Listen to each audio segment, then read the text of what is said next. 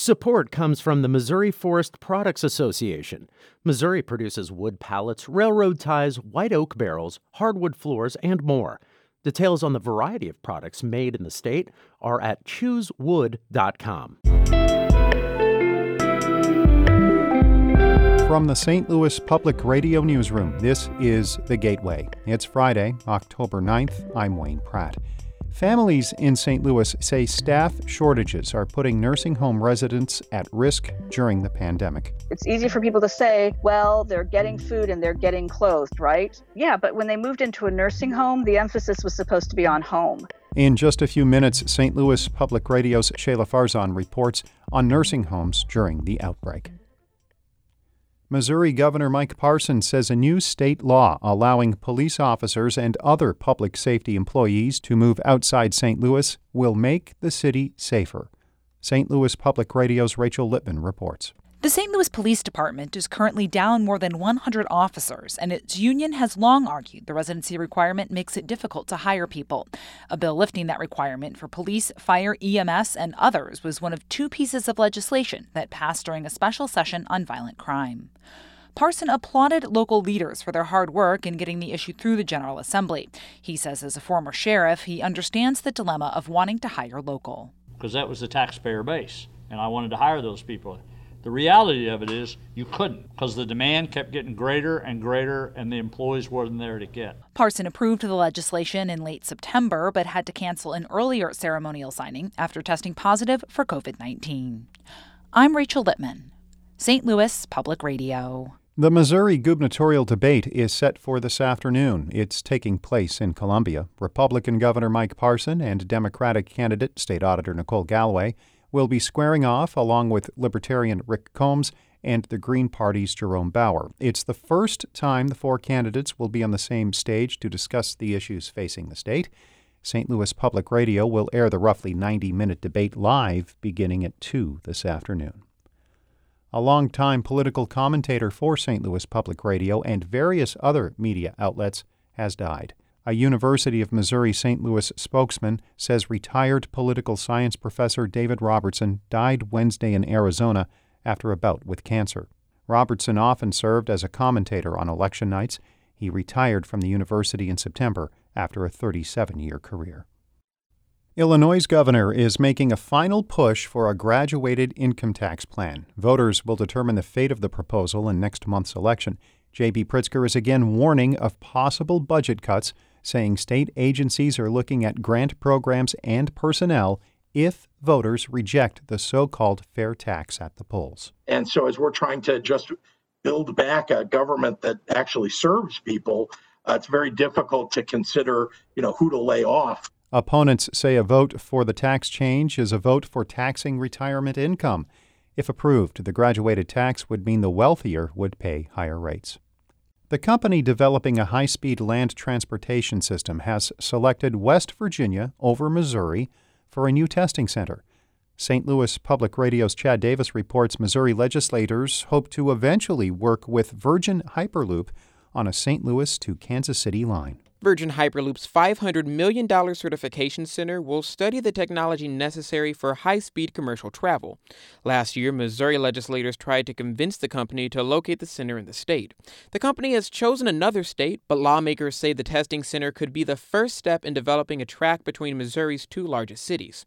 Missouri House Speaker Elijah Haahr wants Missouri to be a future Hyperloop site. Down the road, as they want to expand both to D.C. but also expanding west, Missouri is going to be right at the tip of that spear when it comes to our chance to uh, to engage with them and build projects. A commercial track between St. Louis and Kansas City could cost up to $10.5 billion. I'm Chad Davis, St. Louis Public Radio.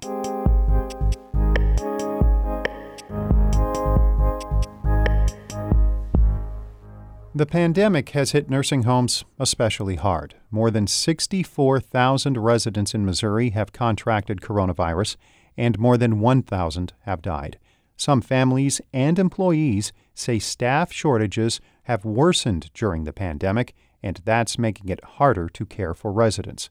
St. Louis Public Radio's Shahla Farzan reports. Bonnie Seifred used to sit outside her husband Frank's window every day for hours. His nursing home, the Woodlands of Arnold, suspended in person visitation in March, so Seifred would set up a folding chair and a little umbrella under a tree outside. On good days, they would face him in a chair facing me and we'd wave and he'd give me a thumbs up or he'd say, Hi, honey, how are you? The 76 year old wrote messages on a whiteboard, updating him on their kids and grandkids. And the longer she sat by his window, the more she noticed that staff were not coming to check on him, sometimes for hours he'd have to go to the bathroom and I'd get up and I'd start pacing because they weren't coming to the window. And every time I'd see somebody walk by in the hall, I'd bang on the window and he'd put his hand up and he'd go, sweetheart, sweetheart, calm down, calm down. I said, but you have to go. I know you have to go. Seifred is very familiar with this particular nursing home. Her mom lived there, and she worked in its administration for seven years. She says they haven't had enough medical staff for years, but things got much worse when the coronavirus pandemic hit, sickening at least 141 residents, including Frank Seifred. His wife watched helplessly as his health deteriorated. I could see he was panicking. He couldn't breathe. And his face was flushed red. She called the front desk, asking them to give him his prescribed breathing treatments or bring him water, but she says staff were completely overwhelmed. Nursing homes across Missouri and the U.S. have long struggled with staff shortages, but the crisis has worsened in recent months. Nursing assistant Shonda Whitfield says a lot of workers have gotten sick or quit. It was a lot of people that was just scared you know so some people left voluntarily some people left from health issues some people contracted the covid and then come back Whitfield takes care of 20 residents at Estates of Spanish Lake in North St. Louis County. When coworkers don't show up, she works 12 or even 16 hours a day by herself. She caught the coronavirus in April and was sick for about a month. Whitfield has an autoimmune disease, and her doctor said it might not be safe for her to work there anymore she decided to go back. I'm like, okay, what if I take a chance to contract it again? What if it be worse this time? Nursing home workers like Whitfield, many of them women of color earning low hourly wages, have had to weigh whether the paycheck is worth the risk. Nursing assistant Michael Howard works at Grand Manor in St. Louis and says he personally knows workers who have decided the pay is too low to put their lives on the line. That means he and other staff are often pulling double shifts. When you short staff, you become vulnerable because you get tired. You be woke, but your body is not there with you like it should be. And you know this. You feel it, but it's nothing you can do because guess what? You still got to work. More than one in five U.S. nursing homes reported staff shortages this summer, according to a national analysis of data from about 15,000 facilities. That's left families in a tough position, says Michelle Gralnick, whose parents live at Delmar Gardens West in Chesterfield. In general, basic needs are not being met because the staff that is there are either pulled in too many directions or the staff, the seasoned staff, and the staff that had relationships with the residents are no longer there. Her mom, Rhoda, has multiple sclerosis and is paraplegic. She's supposed to be turned every two hours under state mandate, but sometimes she's been left in bed all day, Gralnick says. She adds that even though facilities were caught unprepared by this pandemic, six months is long enough for them to figure out how to keep residents safe and let them live with dignity. It goes beyond they didn't die last night. It's easy for people to say, well, they're getting food and they're getting clothed, right? Yeah, but when they moved into a nursing home, the emphasis was supposed to be on home. Back in Arnold, Bonnie Seifred no longer sits by her husband's window. He died in late July from COVID 19.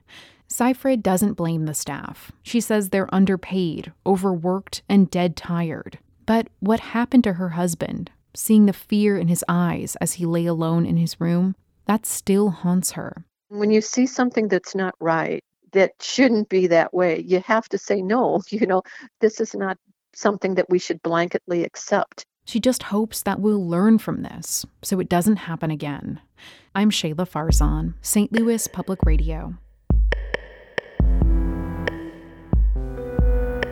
Our Maria Altman edited that report. Shula Neuman is the executive editor of St. Louis Public Radio. Music by Ryan McNeely of Adult Fur.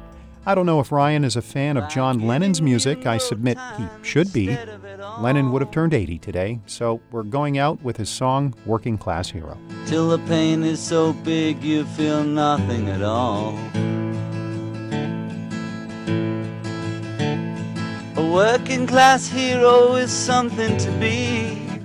I'm Wayne Pratt, and from the St. Louis Public Radio Newsroom, this has been The Gateway. If you want to be a hero, well, just follow me.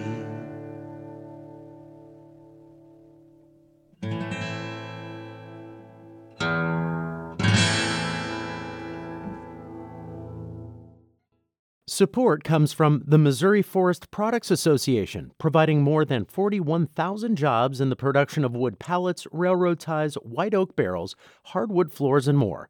Details at choosewood.com.